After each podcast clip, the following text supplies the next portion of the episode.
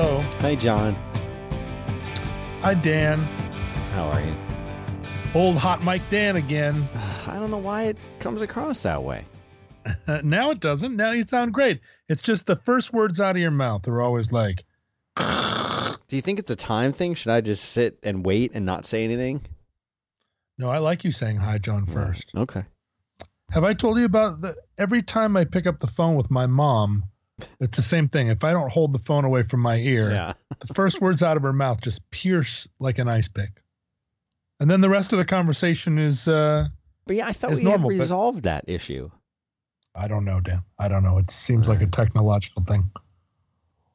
Hmm. What are you drinking? How are you? Well, I'm having a little coffee. It's the only real thing I drink.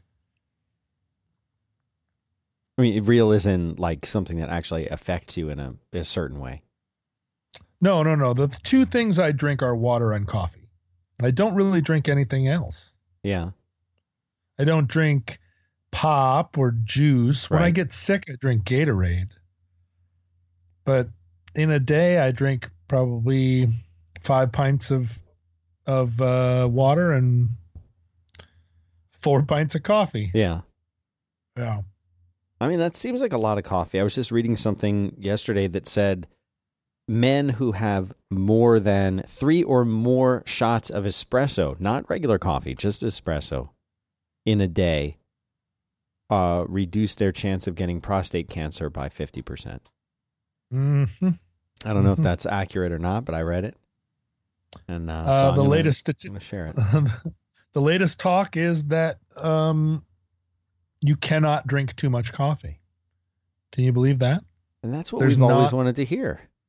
Yeah, there's no there's no such thing as too much coffee from a health standpoint. I bet that made you Um, pretty happy to learn that. It did make me happy, although there is too much coffee from a jittery leg at three o'clock in the morning. Yeah, you don't want that. But you you have told me many times that you you use coffee that you're unaffected by coffee until you hit a certain point, and then you're then it, then it will have effects on you. Like uh, keep well, you or keep I'm- you awake, or I was unaffected by coffee until I reached a certain age. that's what I must be remembering. Yeah, and uh, and now, you know, I've lost a lot of my sheen of invincibility that I carried around when I was young.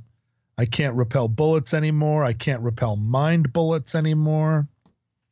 I'm not immune to the affections of of uh, women anymore. Right. I'm I'm devastated by everything now. What about a cold brew coffee? Is that anything you've ever tried or like? I have, you know, the uh, I don't like sour coffee. And Sure. the fashion, the fashion right now, at least, is for sour coffee, and I, I prefer to just have coffee and not not monkey around with it, not have any apparatus, not have to. In fact, I just went after years of using a gold filter in my coffee maker oh yeah. which I despised. I fought it. I hated this thing. I was at the grocery store the other day and I was like, there's absolutely no reason why I shouldn't just buy some of these like unbleached paper filters and go back to being a normal Joe. And I did. I bought them. Now I'm making coffee. The coffee's better. I'm better. It was a simple fix. That's very good. Yeah. Very I'm looking good. for some s- simple fixes, Dan, in my life right now. what in what other areas of your life are you are you looking for this? Oh, it's all upside down. Everything's upside down right now. My whole operation. What happened? Well, everything, everything, everything, everything, everything, everything.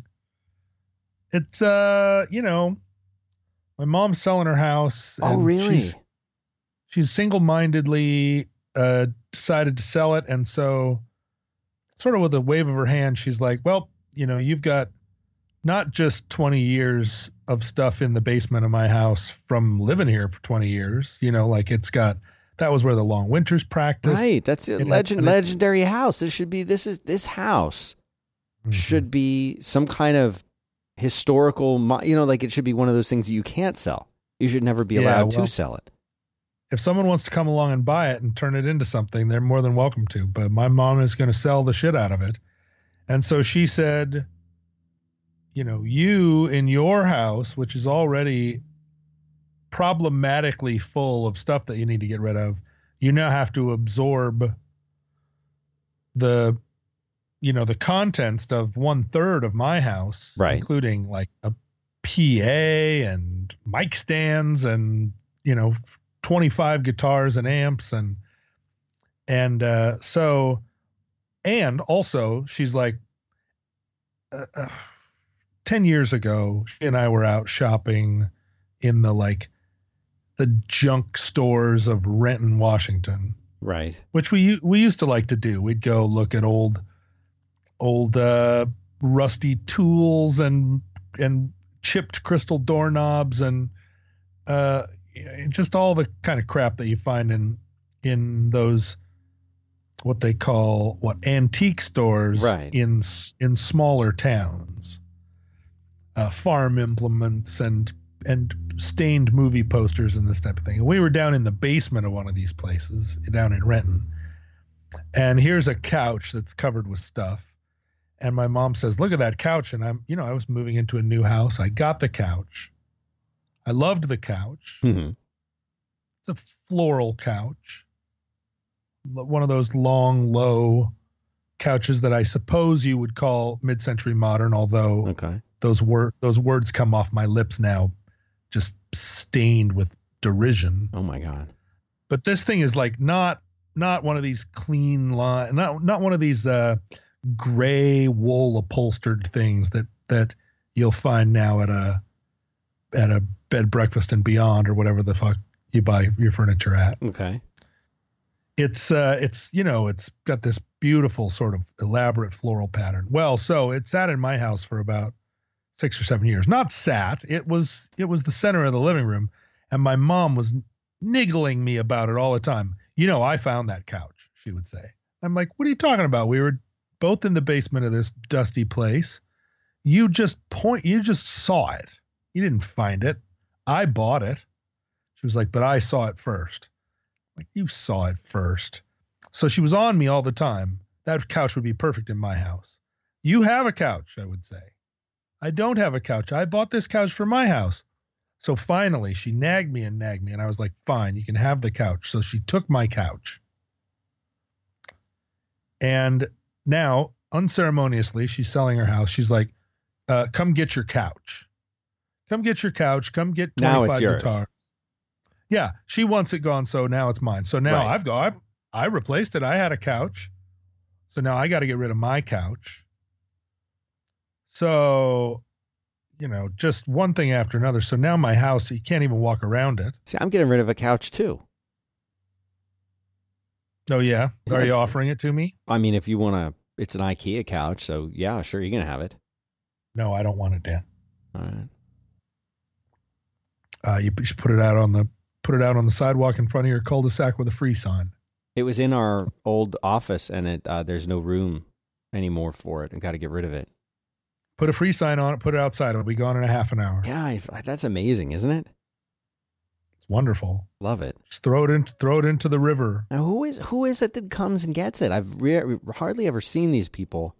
There are these guys that drive around my neighborhood, and they uh, they have what, I, for lack of a better term, I'll call like a junk junk truck, Yeah. where like it's a good pickup truck that has that they have sort of used. You know, you know, like if you ever worked in a grocery store or something, and you've seen like a pallet come in with stuff on top of it, and the I'm pallet familiar with the yeah, and, and so is, like yeah. the pallet, it has like the metal, I mean, not metal, wooden slats going one way and then going the other way. They've taken these and used crafted from these like sides so that they can extend how much stuff can be put in the back of their pickup truck by about four feet high. Hmm. So they got those on either side, and then they've got some wire mesh that's sort of holding things in. And I think they just drive around and load stuff, whatever they find into it. They're just always circling the neighborhoods, always circling. Well, those guys also you can hire them, and I hire them all the time. The junk men. How do you find they- who they are?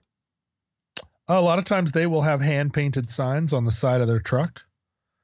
But uh, you know, if you pull up next to one of them at a stoplight, you can go, "Hey, you want to make a hundred bucks?" Oh. and they'll say yeah and then whatever job you have to do even if it's like will you help me carry this couch up to the second story of my house Right. it's a heavy couch i mean you're not going to give them a hundred bucks for that job but you know it's uh, there are a lot of people out there that are resourceful and rather than sit and sweat it i mean i think these days with the uh with the internet people are trying to use task um rabbits and Yeah. and whatnot. But there's a whole uh, there's a whole sub economy like a like a, uh, a, a like a separate economy that runs beneath the the normal economy of people that are that are making a living kind of by hook or by crook and they recognize when they go past something that somebody has thrown on the side of the road they recognize that it has value some value and so you say like ah this thing you know this old broken thing i'm going to put it out for the garbage and they drive by and they go you know i know how to fix lawnmowers or even the scrap metal value of that. Hmm like the like the scrap metal value of something. Let's say you have a big junky thing and it's it's worth the the metal in it alone is worth $14 Right. well well that's not worth it to you to do to deal with No. but this guy drives around town all day and he picks up every one of those $14 things that he finds. And at the end of the day, he's got a truck that has $114 worth of metal in it. So it's worth it. You know, he's like, it's just, he's making $14 an hour basically picking Right. up old refrigerators and, and, um, you know, it's a way that you make a living kind of off of the off of the edge of of the the normal economy. And i support those guys you know if I and, and my mom does too right? I mean she's always going down to the Lowe's and picking up two guys to go do something for her. And she's got this whole system. She pulls up you know and a bunch of guys crowd around her car. And she's like all right you know who's it going to be? And they all kind of vie for the job and she picks a couple of them and she's like all right stand up against the car and she takes their picture and she says no i'm texting this picture to my son so he knows who you are so you'd better behave yourselves Nice. and they're all like yes yes ma'am yes ma'am and then they go off and they do some and then i you know i'm sitting at home and my phone buzzes and i've got a picture of two day laborers standing out in front of the lowe's right. But you know she always pays them well. She's not somebody that's going to sit and uh, negotiate with you know if somebody's working out on the the side of the hardware store for 50 bucks a time and you need them to do a job and you sit and you know like how much? 20 no 20 you know i'll pay you 14 you're just being a dick. You know everything anytime you pick somebody up you should give them 50 bucks to do anything and if they, you know, if they have to go to a third location with you, yeah, you know, 75 bucks or whatever, like it's um it's not paying it forward. They're doing work. It's just that how many jobs are they going to get in a day, you know? Maybe they get 3, but they're not getting rich doing that. I mean, do you think that they're expecting the, the haggling though? Because I, a lot of the time, I think people think that the first price is always sort of like the haggle price. Well, everybody hmm, You know what I'm saying? Like, it it, like, like if if you were to, if somebody's selling something, you always get the impression that the thing that they're selling is maybe it's marked up a little because they know you're going to. Oh, how much is that guitar? Oh, it's a thousand bucks. I'll give you seven fifty for it. All right, how about eight hundred bucks and call it a deal? You know, they they expect there to be some kind of haggling, but uh, maybe it's because like if if they're in that situation and there's the people and they're thinking. I, I need someone to help me paint this fence. They're like, oh, I'll paint it for hundred bucks. Well, how about eighty bucks? You feel like you're supposed, like you're trained to do that. Yeah, I understand. I understand the the art of haggling, but I don't particularly I'm not a haggler, right? I don't it's not interesting to me. And I think haggling for the most part it's a big part of a lot of cultures. It's a big I think it's a big part of some families, right? You're Yeah. if your parents are hagglers, then you learn to be hagglers. But for me, it's much more important that you have a basic idea of what the value of a thing is. Right? Like I know what a value of a, what the value of a guitar that I'm going to buy is. I know what it's worth. And if the person says that the price is way more Mhm. than what it's worth, I'll say, well, it's not worth that. It's worth this. And if they go, well, you know, split the difference, maybe I'll go that, uh, maybe I'll haggle that far once, you know. That's a thousand dollar guitar. Oh, I want fifteen hundred bucks for it. Well, it's not worth fifteen hundred bucks, but you know, give me twelve hundred bucks. Thirteen. All right, fine. Right. You know, like I'll I'll do that. But back and forth, or somebody saying like, no way, you don't, you know, like I won't, I'm not gonna you budge or any of that kind of like sport haggling. I'm just out. I don't want your thing. I don't want to deal with you. I know what the I know what a thing is worth. John, we got to uh, we got to thank a sponsor here. It's Blue Apron. Hey, Blue Apron. Blue Apron. The Blue Apron is the number one fresh ingredient recipe delivery service in the country. They make it much easier and much more fun to cook at home. A lot of us don't mind cooking. A lot of us even maybe like cooking or think we might like it, but we don't know what we want to make. And we don't know the right ingredients to get, and we don't know how much of the ingredients to get, and we don't know if there's going to be a good recipe. So we wind up just eating, you know, macaroni and cheese right out of the pot. Or we pick up some food that's maybe not that healthy for us. And Blue Apron wants to change all of this. What their goal is and what they do, and they do pretty well, is it for less than $10 per person per meal, they're going to deliver really great recipes along with pre portioned ingredients, fresh to your door, so that you can make delicious home cooked meals and they change it up. So not only is it affordable, but like every time they send you something, it's different. They don't even repeat the recipes within the space of a year, so you're never going to get bored. And is that right? that's what they say, right? I'm reading reading the words right here. They never repeat a recipe in Within the a- space of a year. Within a year, you never That's incredible. never have the same thing. And if you got if you got dietary restrictions, you can still work within it. You tell them what they are, and they have meals cut out for all the different uh, stuff. I've had some really good like paleo style meals that have been pretty awesome. And John, you had a warning for people, and the warning was: see, for me, when I get this thing, it'll say like, "This is a meal for two people." I'll have this meal, and I'll share it with a loved one, and we'll both say that was a wonderful meal. John, however, will eat the meal, the whole thing, the two person meal. That's one meal for you. yeah, So if you're, how tall are you? six three. Six, see, if I feel like if you're six two or or more, it might be just one big meal for you.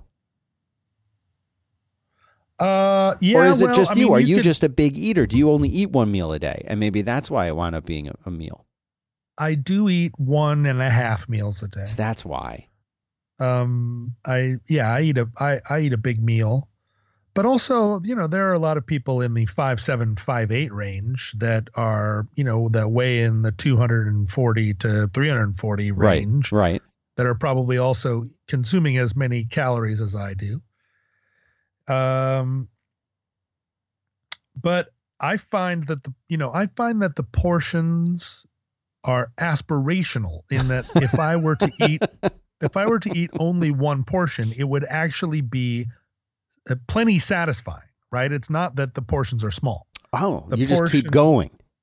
Yeah, the, por- the a, a, a single portion would be would be plenty of food, and it would probably be a healthy portion for me.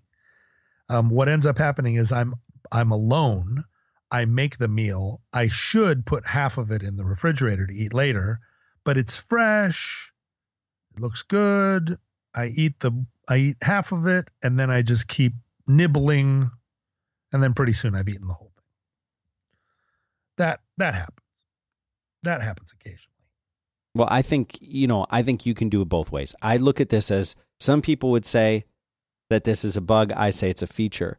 This can be two, a Mhm. meal for two people, or it could even just be an aspirational meal for one person. Mm-hmm. This is their goal is to get you the good stuff and get you to, to cook and take all these other little details. How much should we get? What should we make? I'm bored of this. I don't want to eat the same thing again.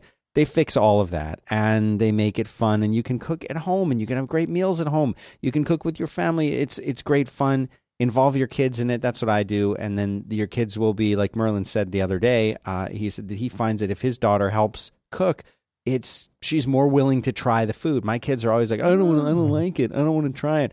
When they're helping cook, they want to try it out. So there you go. Do this with Blue Apron. Yeah. Blue blueapron.com slash roadwork. If you go there, you will get your first three meals for free with free shipping. Pretty great deal, pretty good way to start out. Blueapron.com slash roadwork. Uh, there was a there was a study I read recently, and I forget exactly where I read it. That, um,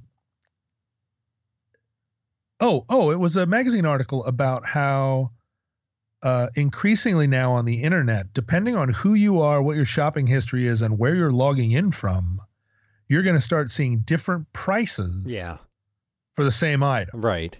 Right? Right. Are you familiar with I'm this new concept? with that. Yeah. and so this article I was reading was kind of breaking down the history of of price and saying like up until the 20th century there the whole idea of a price tag or of anything having a a firm price was just alien every single thing you transacted with somebody you haggled that was the that was how you bought things but the firm price came into came into the the consciousness, I guess, of people post industrial revolution, sometime in the late 19th century. hmm I didn't know that. And it, yeah, and it was meant to, you know, it was meant to give you a kind of sense of, of security. What what was happening was that the merchant, the seller, was potentially going to lose the profit of of those instances where they could really rip somebody off hmm they were sacrificing that that extra profit of selling it to a rich person and getting a you know like selling it for three times what it was worth. But in exchange you know the uh, commerce was sort of it felt regulated it felt um it was sort of dependable and they could build in a small profit on everything and they knew kind of uh, it, it made everything more more regular right and and then you know you get you get the manipulators, the car salesman or whatnot that talk about a list price, Right. but but then you're going to get deals. Well, the wh- one of the interesting things about the study was that although people liked a a fixed price, there was still a very important component of it, which was that they felt that they'd gotten a better deal than other people. You know that they had won the the sale. That within the context of a sale, there's something innate in us that makes it feel like a competition and that you need to win it. And a lot of us, I guess, in the modern age feel like, well, we, if we get a good thing for a price that doesn't feel, but that's what the whole business of sales, 20% off, uh, that was the initial appeal of the internet. You got all this stuff cheaper than stores. And then you get into situations where everything's 50% off all the time and you realize it's it only cost 14 cents to get made in China. Like it's the it's in a way the pathology of our age. This like discount, discount, discount. And and I think it's driven by this desire to beat the other guy. And not just beat the merchant, but beat the other person that's also trying to get that thing Get it? Oh, right. Exactly. You got it for 30 cents less than that person so you beat him too.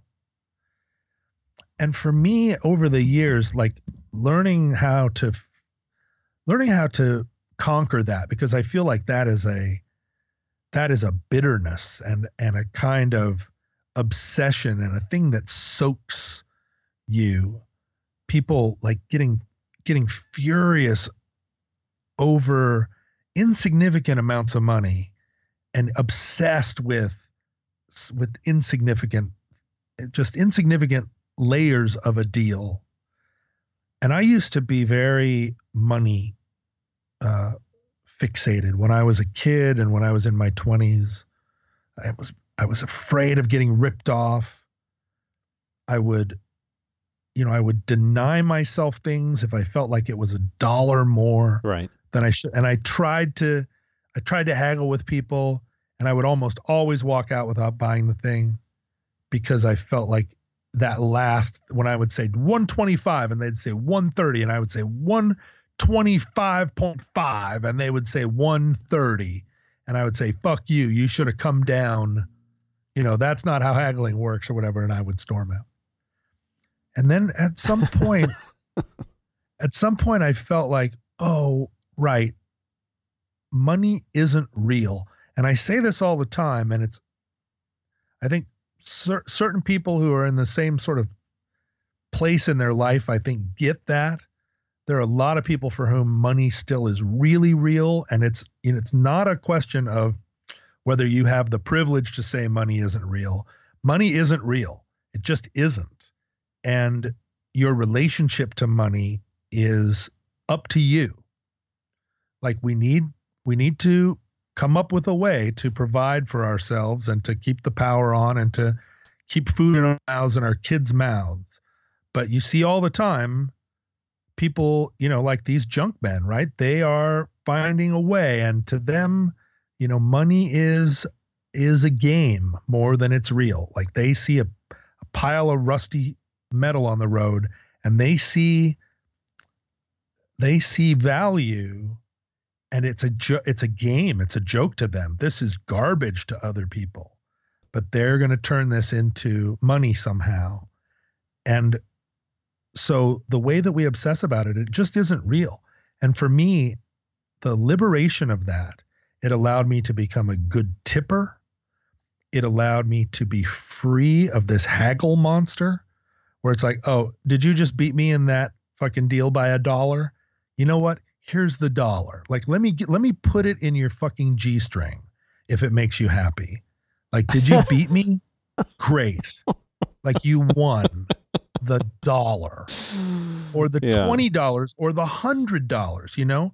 And that's why I I, I think I said uh, a few months ago that that that I always budget a hundred extra dollars just for bullshit, just for the just for the extra fee that Hertz decides to put on your car rental because you're an hour late or just for the little, you know, just for Verizon deciding that you violated the terms of your contract. All this like the the the way that the corporate world, the way that the airlines have decided that the way they're going to profit and become multi-million dollar companies is by these tiny little shitty dollar transactions where everybody feels awful where it's like, oh, you want a you want a pillow? That's another three dollars, and it's like, oh my god, let me put it in your g string, you assholes, United Airlines, three dollars.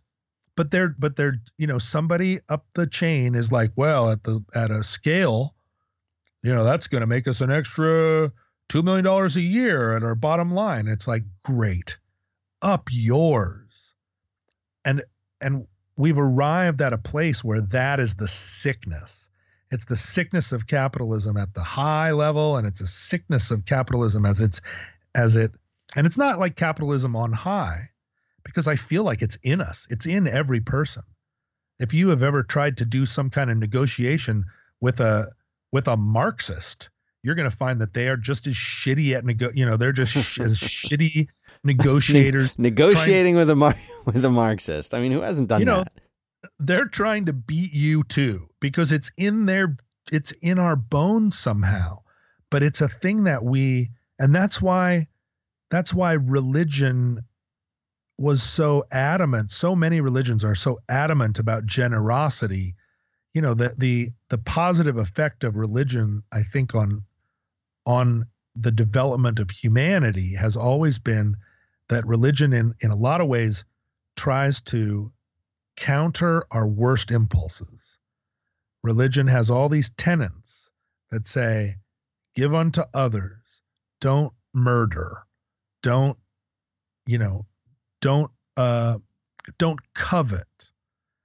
And these things aren't the reason that they that religions need to say those things is because we have the opposite impulse. And in this modern life where we've we've lost a lot of that the basic structure of those religious ideas And we haven't replaced them with a similar kind of like what's the secular version of don't covet? I mean, there if you are trying to practice Buddhism, I mean, but that's a religion.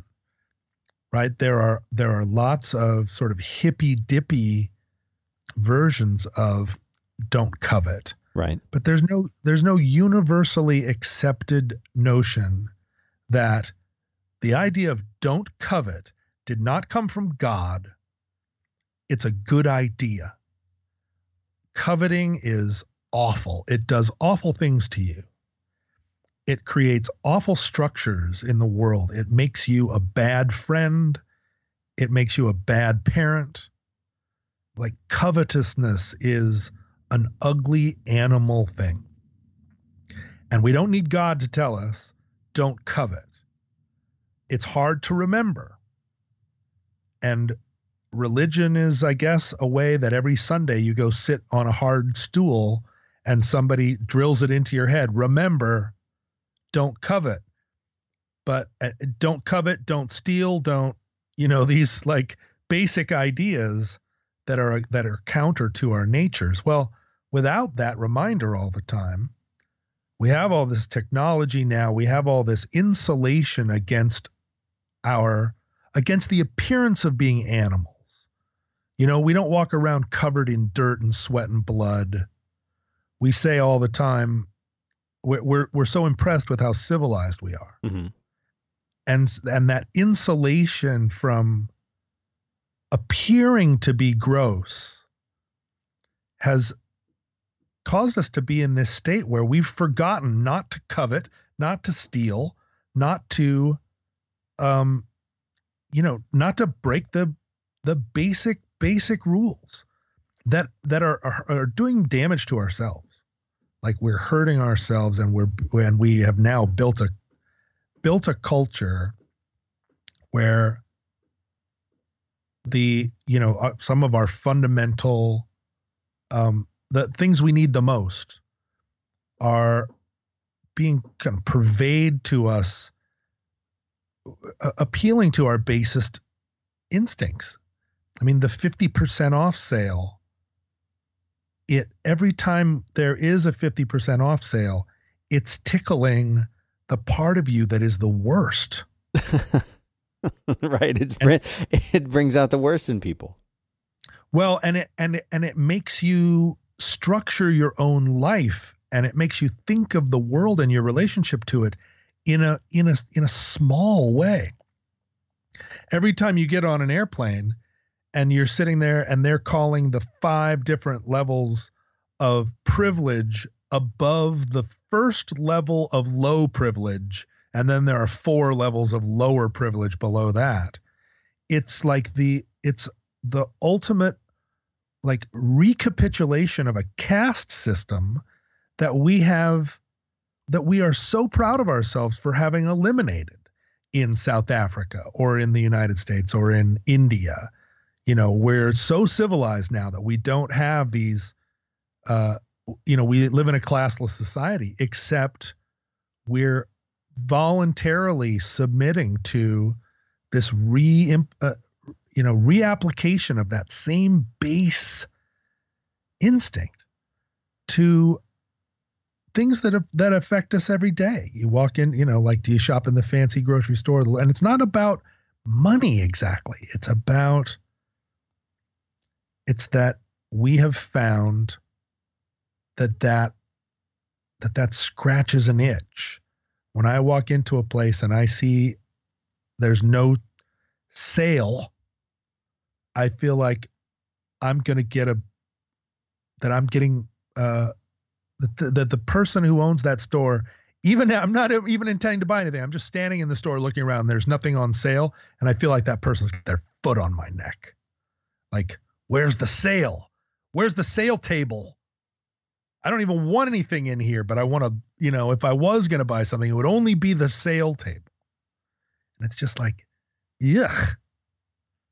So, all by way of saying, when I hire a laborer to do some job that I don't want to do, the last thing I'm going to do is sit and try and best that person. Right. you know, they're like working some job for me and and I'm going to try and like put my foot on them one more time, like make them feel ashamed put it figure out what the lowest possible price that they'll do that but that right okay job. but I, I totally agree with you but how do you know that they're not expecting you to do that? And well so of course they are but why wouldn't they be pleasantly surprised that i didn't? You think they're going to go home and cry that i didn't chop them down? Like if they say i'm going to do it for 75 bucks and that seems reasonable to me i'll pay it what do I, what do i care if it, if it, if if i could have gotten them to 60 right if they say I'll do it for 150 bucks and I think it's worth 75, I'll say no thanks. I'll go to the next guy who will do it for 75. you're just saying life know, is too life is too short to sweat these kind of details that's what i hear you saying Not just that life is too short, Dan, but that it's a moral imperative. You have to do it for your own for your own mental health. To to to sit and negotiate with somebody at that level, I think personally is is to be uh is to be focused on the wrong things in life and to be um to be gratifying yourself at the expense of other people.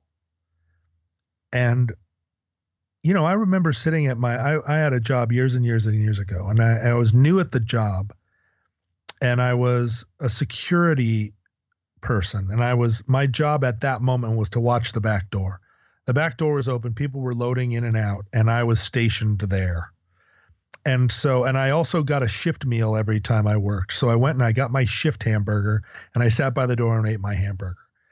And the owner of the business came through and saw me eating my hamburger while watching the back door and he said did you clock out to eat your shift meal and i said uh no and he started screaming at me that I was ripping him off, eating my shift meal, even though I was doing the job. I was Right. watching the back door. That was I would have been doing it whether I was eating or not. And he made me go and clock out for the 15 minutes it took me to eat my hamburger and then clock back in. Well, I was making $6 an hour.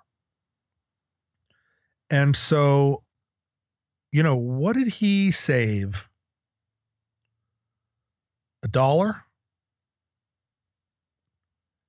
And what did he lose? Like my loyalty forever? right and also the energy of screaming at me and the respect of everyone who was standing around watching him. But to him, that was necessary. It was necessary for him to guard against uh, guard against theft and guard against the kind of like small graft that comes into a place like that where people say, "Oh, well, you know, I'm going to put an extra maraschino cherry in my Shirley Temple because I because I I work here, you know. I'm going to take an extra shift drink or I'm going to sneak a little bit of this or that. And it's like, yeah, you can lose a ton of money at a business if your staff are giving away free meals to their friends all afternoon, you know? If the person working at your store is giving away free food to other people or if they're just straight up taking money out of the till. But what business, what money are you losing if your if your employee puts an extra maraschino cherry, right? Or or has a shift meal while they're on the clock. Like you're losing nothing in the grand scheme of things. What what a you know, what amount of money is Verizon losing if they let me out of my contract 2 months early? They're losing nothing you know, an insignificant amount of money, but that's not considered business. That's not good business. And that, that business, as though it is a sacred calling, as though it is a religion in and of itself, and being good at business and being bad at business. Um, the better you are at business, I think the less moral you have to be, or the less good not even moral, but just good, good to other people, good to yourself. So I, not only have I given up haggling, like I'm gradually giving up I'm giving up sales and I'm giving them up as a co- larger component of just giving up buying stuff. Well, that I like that, but what do you mean giving up sales? When I go into the grocery store now and they have six different kinds of milk. And this one's on sale and that one is, you know, buy one get one off and this one is if you're a member of the grocery store loyalty brand group, then this, you know, then that. And anymore, I just I know the milk I'm going to get. And I walk in, I get it, and I don't. And it, and again, it isn't that. It isn't because I have so much money that I don't have to worry about price. It isn't that at all. It's that in the grand scheme of things, when you're driving down the highway, you can choose to switch lanes 25 times to get down the road, or you can just stay in your fucking lane. And if you watch the way cars travel, you'll find that 99% of the time, if you just stay in your lane, you're going to get there the same or faster than the guy that's switching lanes 25 times. And maybe if you think you're a genius and you're surfing the the fast lanes and you know that over here near this exit the the right lane is going fast and then you can pop over into the left lane and go fast. Maybe you're going to get where you're going 5 minutes earlier than the guy that's just in his lane. And congratulations to you except you probably cut off 5 people. You caused 5 minor traffic jams behind you in your wake. Um you risked a couple accidents and you got there five minutes earlier. And again, it's like you beat everybody, you beat everybody, champion, but you know you were sweating and gritting your teeth and swearing at cars the entire time, and it's a it's just not healthy. So when I walk into the into the grocery store, it's not like I'm money bags and I'm like I don't care if I spend a hundred or a thousand at the grocery store. I just get the I just get the good stuff. It's not you know it's not that. It's that I, I buy five things at the grocery. I know what they are. I walk in. I'm not bamboozled by the signs that say that this one is, you know, that I'm going to get some incredible deal on a thing that costs $3. It's like, you know, save the deal for the next guy. And when I go up to the grocery, when I go up to the counter and they're like, Are you playing our Monopoly game? And they hand me five monopoly pieces to their loyalty game. You don't you don't like being sold to. It sounds like. You don't like that pro that process. No, I mean if somebody comes to me and if I'm if I'm standing there and I don't know what to buy, I love somebody coming and telling me about the things. I don't like being emotionally manipulated to think that the uh, to think that a good price is what I'm looking for. I'm not looking for a good price. I'm looking for milk. And making that mis- making the that uh, the mistake of not seeing the distinction. Like if you're looking for milk, the looking for a good price is a different. It's a whole different uh, pursuit. I mean, in, over the years, I've spent I used to go to the grocery store and I'd walk around the grocery store for two and a half hours. And I'd walk out without having bought anything because I was so uh, I was so consumed with price consciousness and and comparison shopping. I would sit and look at the toilet paper rolls and I would say, well, this one's got a thousand sheets, but they're two ply and it's four ninety nine, but it's 20% off with the coupon. And this one's got 1500 sheets, but they're one ply. And, you know, and I would sit and there's, what is there, 15 kinds of toilet paper? And I would do that little math about each of them and walk back and forth and really, really, really need to find the best deal. And what that causes you to do is it causes you to buy Scott toilet paper, right? Which is like wiping your butt with a newspaper, with wiping your butt with a with a shitty newspaper, with a prison newspaper. Oh my god! And the people that buy Scott toilet paper are making a decision based on the one thing. Like this is a good this is the good deal toilet paper. And it's not a good deal.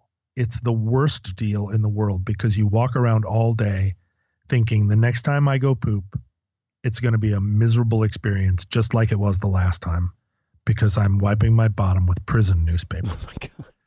So what where's the deal there, you know? So no, I don't I mean I I don't mind being sold to if somebody's got something good that they want to sell that I have never heard of. But I don't nobody needs to sell me milk. I'm I'm already there. I'm there to buy milk. And and the you know the the signs with the ex- exclamation points and the percentage sign they're just there to to to screw me up make me walk out of there feeling like feeling gross feeling either that i that i got milk that was too expensive which it wasn't or that or the other thing which we don't think of as screwing us up but what really does which is walking out of there going, Yeah, I got the last milk for cheap, and the next guy is going to have to buy the expensive milk because I got the last one. Or, you know, I walked out of there spending less money for better stuff than everybody else, and they're dumb and I'm smart. We just don't need, you just don't need to cultivate that in yourself, you know? Well, I understand. And what you're what it sounds like you're focusing on is the betterment of humanity through the avoidance of these sort of to use the Buddhist term, sort of a hindrance, the craving of getting something and the immediate dissatisfaction that you feel 5 minutes after buying that thing. Yeah, not even humanity, just, you know, I I guess humanity in the sense that if I'm not bringing that craziness into my exchanges and then and uh, uh, that that helps the next person have one fewer encounter with somebody that's right. that's being crazy and that somehow ultimately that would but you know the butterfly effect somewhere down the line somebody probably somebody wouldn't end up killing their spouse that day um but I I'm definitely feeling a, a larger and larger like feeling of contraction, and it isn't it isn't uh, a desire to be a hermit, but it's a feeling of disconnecting from the pollution that's in our culture right now the pollution of and it, and it's it, it's not political. It's the pollution that's in our in the sort of greedy smallness that's driving uh, the, all of our transactions now emotional social I, i'm talking about you know large larger scale right. as well as interpersonal and well, just this, I mean, this find, whole attitude f- fits in really well with you taking a step back from social media and stuff too. I think. Yeah, big time. Big time. A new, a new like a new perspective for you. I snuck on Twitter the other day. was reading some stuff. I didn't go. I didn't go five uh, scrolls before there was somebody on there, like taking a not a pot shot at me, but just like a small. What did they sort what of? What did they say? Smug superior. Um, they said I think when uh, John, and you know, and it's they're adding me, so they want me to see it.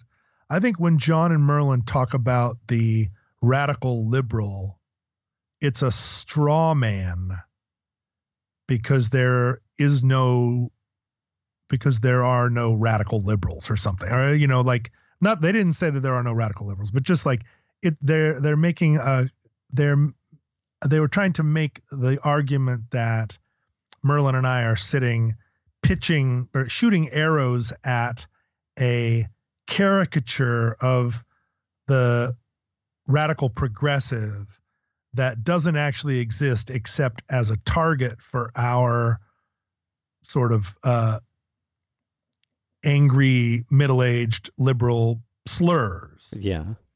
And it's like what you just out there trying to start a fight with me? I mean, are you communicating that to your friends? Are your is that are you trying to start start a conversation with your Twitter followers who all listen to po- the same podcasts and you're like, here's an interesting thought I had. Why don't we all why don't you, my 400 friends and I sit and chat about the idea of um you know about this particular idea or are you just did you just have an idea that you wanted me to hear about how i'm failing about how you disagree with my opinion? And i mean and i've seen this guy's twitter follow or twitter account before. I know he's a fan. I know he li- he's been a fan of the program for a long time. So he just wants to start an argument with me or he just wants to kind of knock me a little bit uh, because he had an idea. And the two favorite tropes that that uh, the college students throw out are straw man and ad hominem, right? Those are the the two that they learn, and everything that comes across their bow that they want to sort of intellectually dispute, they call straw man or ad hominem, right? And there are a lot of other forms of argument. There are a lot of other ways to engage with somebody in a discussion of ideas and to throw that kind of like little college level, you know, like sophomore level shot across somebody's bow when you're trying to engage them in a conversation about an about a very broad idea, or a very broad critique of of like a whole a whole notion of how you're engaging. It just feels like is that what that is what Twitter is now to me. I go on there and it's just a it's just a little while before somebody says, um, excuse me, but there are no such thing as Bernie bros. it's like, I'm out. I'm out. Right. It doesn't um, and there's not enough good stuff going on to make no. you to make you say, you know what?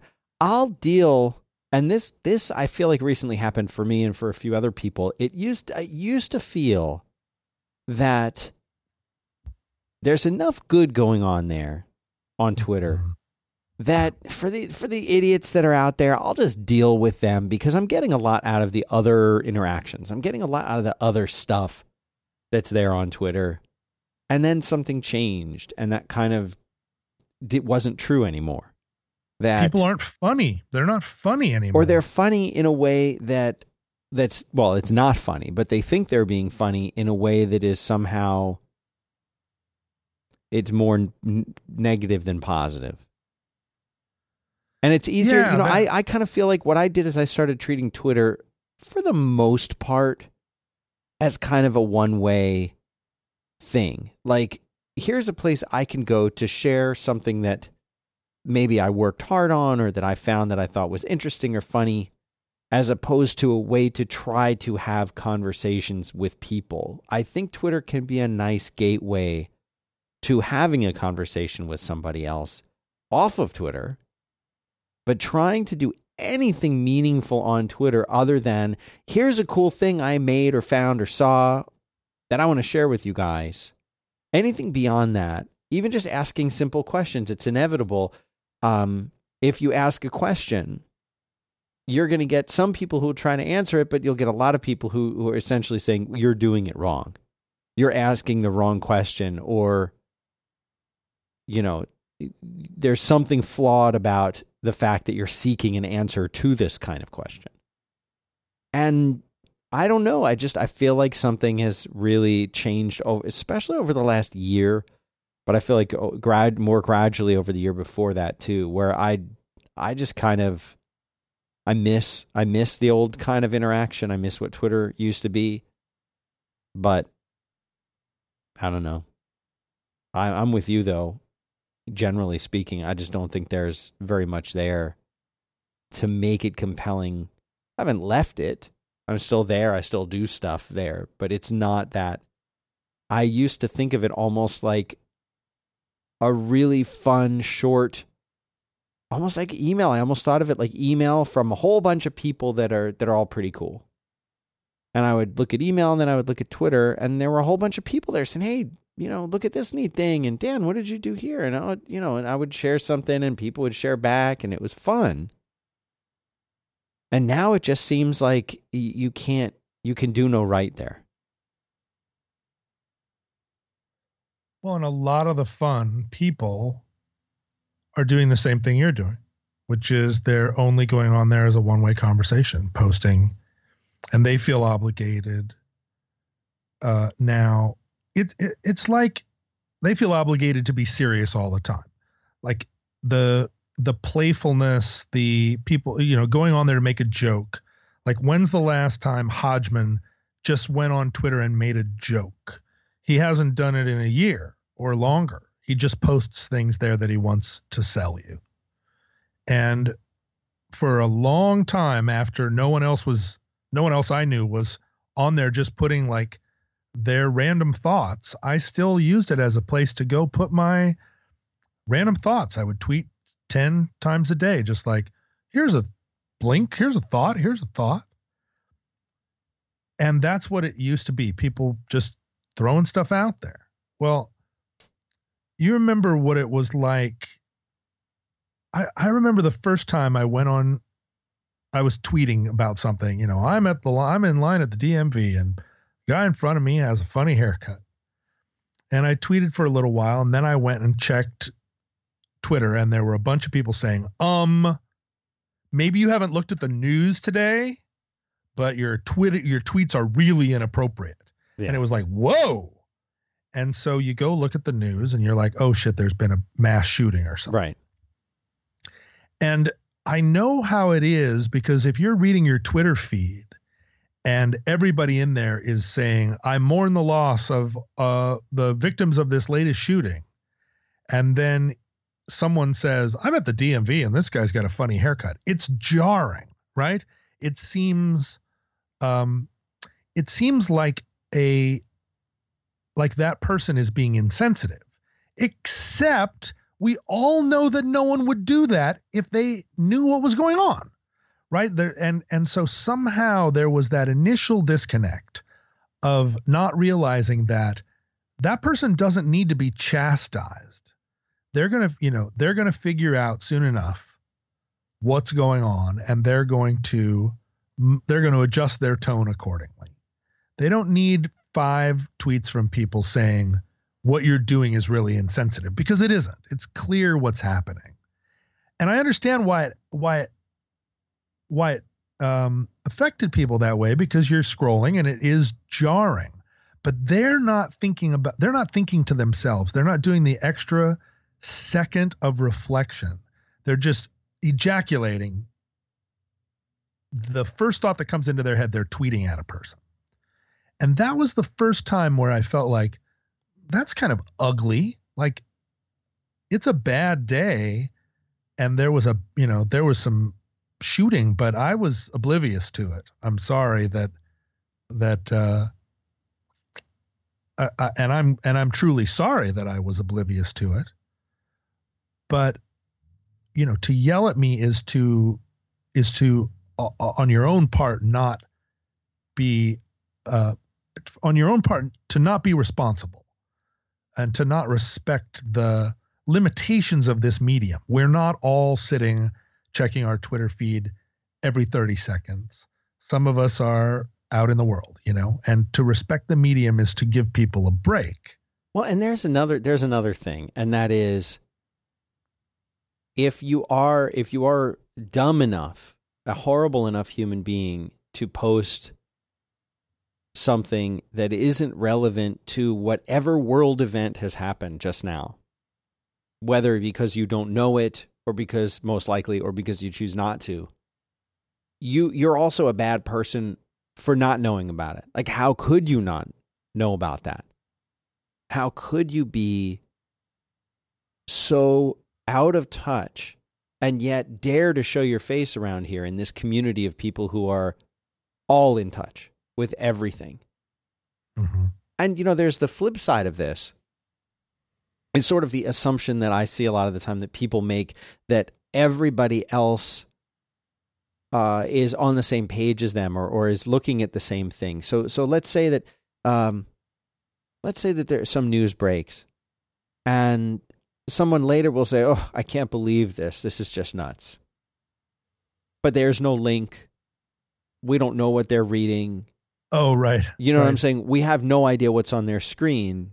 But they're tweeting, and the way that they're doing it is to suggest that their finger is on the pulse of the planet. They don't need to specify what they're talking about. And if you don't know what they're already talking about, then you know maybe you shouldn't really be here because everyone else I'm only really talking to people that that know. And and if that tweet's confusing to you, guess what? You're really out of touch and it's not for you. Dude, it's not for you Mm. then. It's just not Mm. for you. Uh, it's for the people who know what's going on. I really don't like that kind of attitude. Uh, and I see that more and more and more. And instead of actually provide, maybe I want to know what, what are they, what document are they reading that is outrageous? Maybe I want to be outraged too. So give me, uh, obviously, you're reading something, you're looking at something. Drop the link in your Twitter post. You know what I'm saying? In the, put it in the tweet. Share. If you're going to say something, you have to uh, I'll use one of your favorite terms, John. You have to add value to that thing that you're saying. Don't just make a comment about something and even go a step further and, and educate and share. If you're really going to be uh, uh, such a such an in the know uh, Twitter citizen, Twitizen, then you know share that with me. Share the thing that you're so outraged about or so happy about. You know, like this game, you guys like that doesn't help me. What game are you watching? And shouldn't your tweets mean something? Shouldn't they be in and of themselves have some kind of standalone value? If you were to take it out of the uh, out of the context of when exactly that was posted, like of course a, a, tweet about something three years ago might not be as relevant if it's news focused, but at least put it into context. Oh my God, this game! Exclamation point. What game?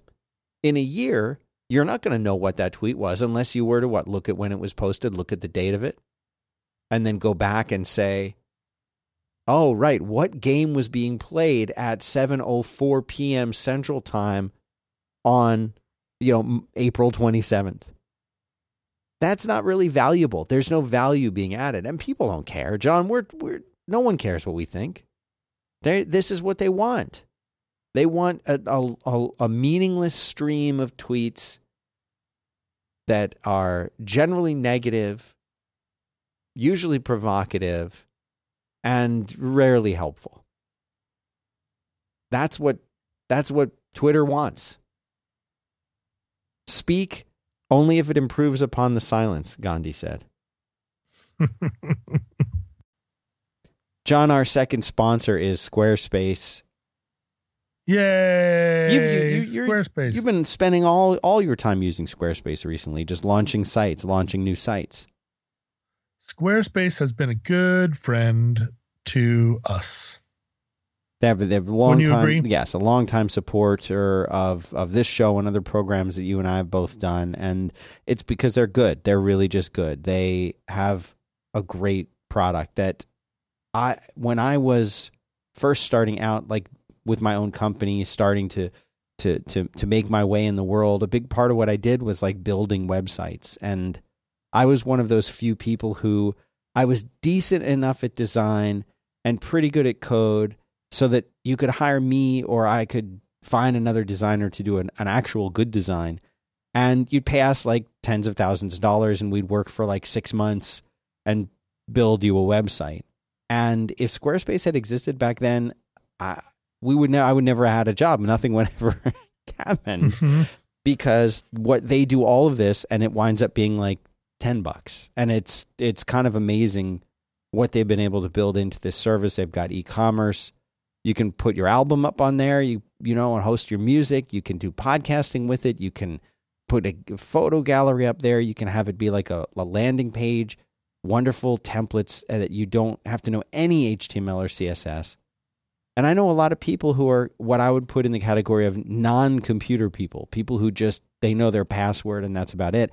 And they're able to go in and create a website in 5 minutes and register a domain and do and create a logo cuz Squarespace has that built into like they let you do everything and it's uh it's just super easy to use. The domains is their big thing. You can go and, and register a domain with them directly now. You've always been able to get one like for free if you registered a site for a year. But now you just go there and, and, and get a domain. They make it super hmm. easy. Hmm. And so they have a free trial. You go to squarespace.com, and when you're there, you use the offer code ROADWORK, one word, and you'll get 10% off your first purchase. And it will support uh, this program that John and I uh, work so hard to put out for you. So thanks very much to our longtime sponsor, friend, and uh, and kind company squarespace.com. Go check them out. Promo code roadwork for 10% off.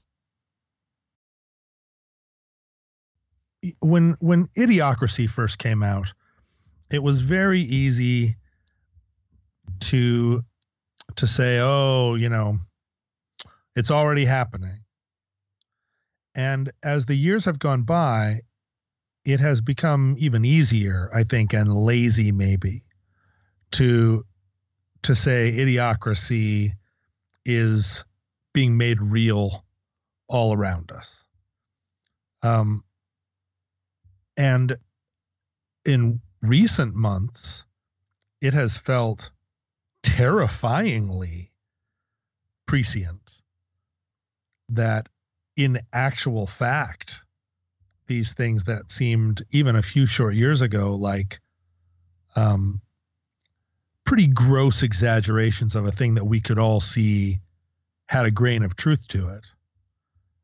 Uh, it seems more and more like that isn't even a gross exaggeration. Like the the reality of it is we're only a few years away from putting energy drinks on plants. But I think the I think the danger of the um, of the sort of idiocracy syndrome is that it allows us it, it, flatters each one of us that we are not part of idiocracy that we are the ones who can point at idiocracy and then uh, as a result are some are, are above it and the thing about twitter was that in the early days, it felt like a fairly highbrow medium. It was voluntary, it was done purely for comedy and for, you know, even at the beginning, barely even news, just diversion and sport. Um, and as time went on, it became more and more newsy. Right. But what what happened was as more and more people got on there, the standard declined. And for a uh, for a long middle period, Twitter was a middle brow place, right? That everybody on there was educated, and they all had, you know, they all had jobs that uh, that had them in touch with a computer or with a smartphone, and that that large mass of people, the the middle brow, they all love to be flattered that they are part of the smart gang. And they get the references and they like the same films. But they're not contributing as much. Um, because that's not their game right? They are um, they're the audience not the makers. And this was the thing in that middle period of Twitter that we all started to lament that early that early version of social media where people who weren't makers of things suddenly because they could felt empowered to start contributing as though they were makers of things as though their comment on somebody's art was in and of itself art or was part of the art or right. the experience of art that their opinion or their consumption of the of the thing was made them a player and that was a that was a period that was that large middle period of Twitter where it was like, well, there's a lot of great stuff on here, but it's also a little weird. Like, who does this person think they are? Kind of intruding. Like you'll be having a conversation with somebody on Twitter that you knew, and then some random swings in and in there trying to be funny, and it's like, what? Who are you? Why are you here? And it isn't a case of elitism per se it's a case of there are people that make things and that are funny for a living or that are creators and and and you join that group by virtue of the of your work and not by virtue simply of your desire to be a member of that group like there are a lot of people who want to be a member of that group you don't just get to decide like go do your work make things and if they're good, people will find them and then you'll be a member of that group. You don't get there's no back door to it just because you're watching it on a medium that allows you to comment. You don't get to decide if you're if you're as smart and funny as you think you are. And then as time went on and the medium got more and more popular and there were just millions and millions of people on there, inevitably the the lowest common denominator sets the tone because they're capable of just flooding the airwaves. And what's sad is that that flood it it cauterizes in such a way that the creators no longer feel like they can push back the wave. You know, for a long time, Patton Oswalt sat there and just took on all comers and continued to be funny, continued to be poignant, and continued to push back against people that were lobbing accusations at him of, um, you know, just all these gross accusations. And you saw for a long time comedians saying, it's comedy, for Christ's sake. And people saying it's not com you know comedians never punch down. It's like what are you talking about? Who made that rule? And who are you to say that to patton oswalt? Mm-hmm. what the rules of comedy are random person and the problem with it is that you say things you know that you'll get a thing like that. Comedy doesn't punch down. And it makes you sound smart. It makes you sound like you know what comedy is. It makes you sound like you're not only Patton Oswalt's equal, but that you're in some kind of role where it's your job to to chastise and guide Patton Oswalt in the pursuit of his own career. And it so it flatters you that you are that you're a member, that you're smart, that you're not just some guy sitting in it in front of his smartphone desperately trying to get Patton Oswalt's attention. No, no, no. Now you're a celebrity in your own right. And celebrities or whatever, artists, makers, weren't strong enough, weren't together enough. I didn't feel strong enough past a certain point to keep pushing back and saying, What? How the fuck do you think you can talk to me like this about a thing? Who are you? Show me your advanced degrees. Show me your movie you wrote, your albums that you put together that you can weigh in as a as, not just as a critic but as though you're a peer and talk to me in a way that a peer never would never would dare wouldn't do because that's not how peers talk to one another and so it's the idiocracy that's in each of us i think I look at myself now, and and and this is this relationship to milk on sale and haggling with day laborers, and I see the idiocracy in that that's in me. That I would follow a fifty percent a, a chain of fifty percent off signs that walked me right into a meat grinder. Like that's how idiocracy happens, not because we elect a uh, a reality star to the presidency of the United States, but because each one of us independently decides that what matters is us is something that doesn't matter. Each one of us decides that in this situation, I'm going to stop putting funny things on the internet because there are too many dummies. And so then the all that's left on there is the dummies. and the and all that's left on there is the dummies who have all convinced themselves that they're the smarts. And there's no smarts left on there, so they must be the smarts. And little by little, right? It, you know, it's that, idiocracy for real. Yeah, and the and the smarts just get more and more tired, and and more and more isolated, and then the hoi polloi, the mass, is just arguing with each other. Nothing is concluded. Nothing is built. There's just a lot of screaming back and forth about who's right and who's wrong at the lowest possible level of argument. Everybody's a victim all the time. Everybody's a hero all the time. Mm-hmm. And the level of discourse is just is just at the level of just ants screaming. nobody respects uh, nobody respects authority, and I don't mean that in the old fast or in the sense that causes your hackles to raise, like respect authority, like the cops. I mean, there are authorities about things. Archaeologists know more about dinosaurs than you do, unless you're an archaeologist. that person is an authority on dinosaurs.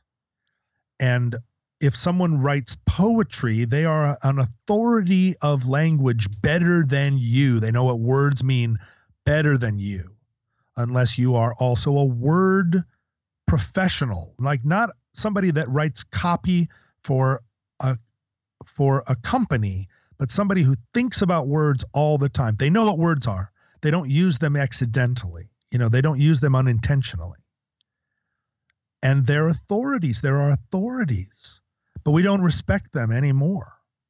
We don't allow that Patton Oswalt knows more about comedy than you do, knows right. more about what's funny.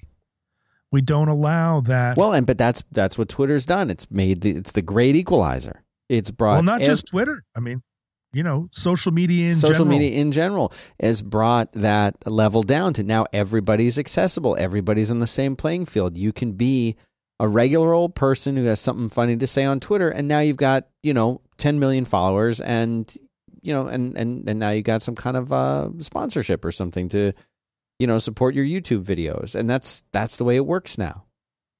Everyone's so pers- equal. Personally, it's I not watch, bad. It's not bad, but it is bad, Dan. It's absolutely bad.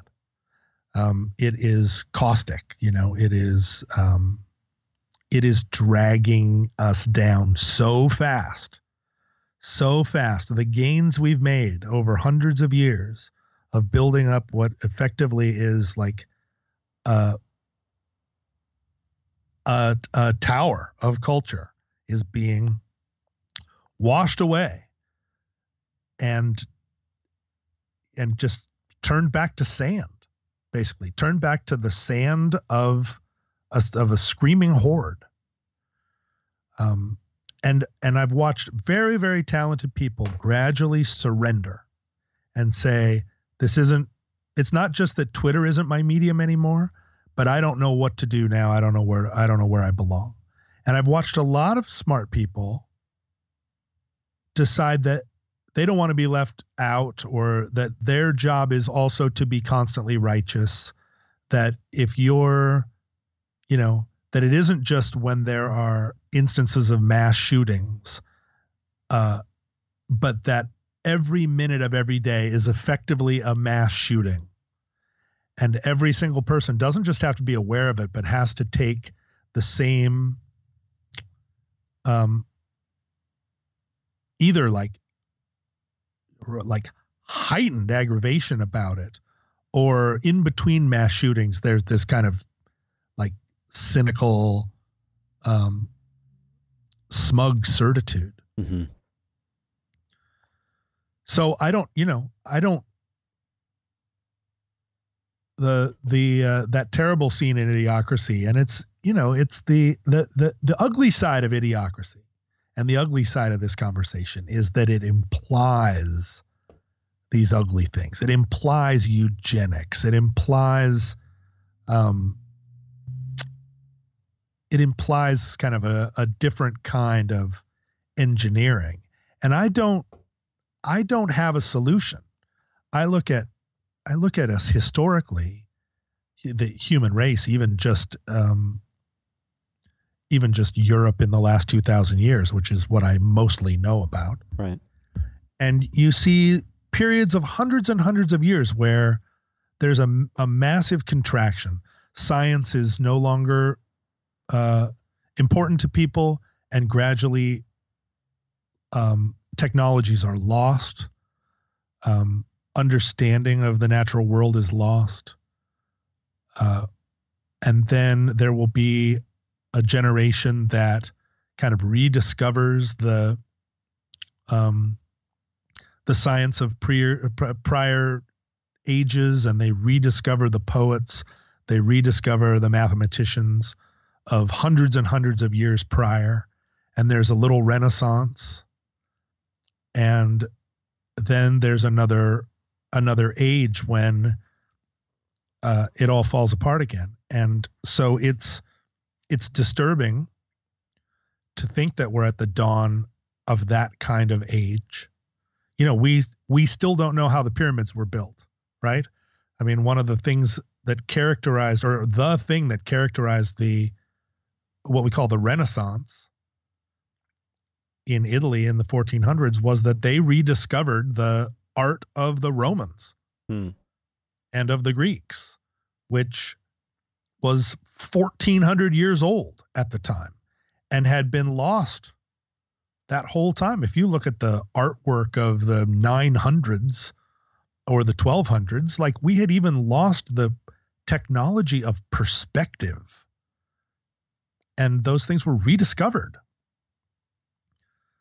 Uh, the architecture of the Greeks and the statuary and the plays and the culture of the Greeks were I mean when we rediscovered them in the 1400s they seemed like they were from outer space.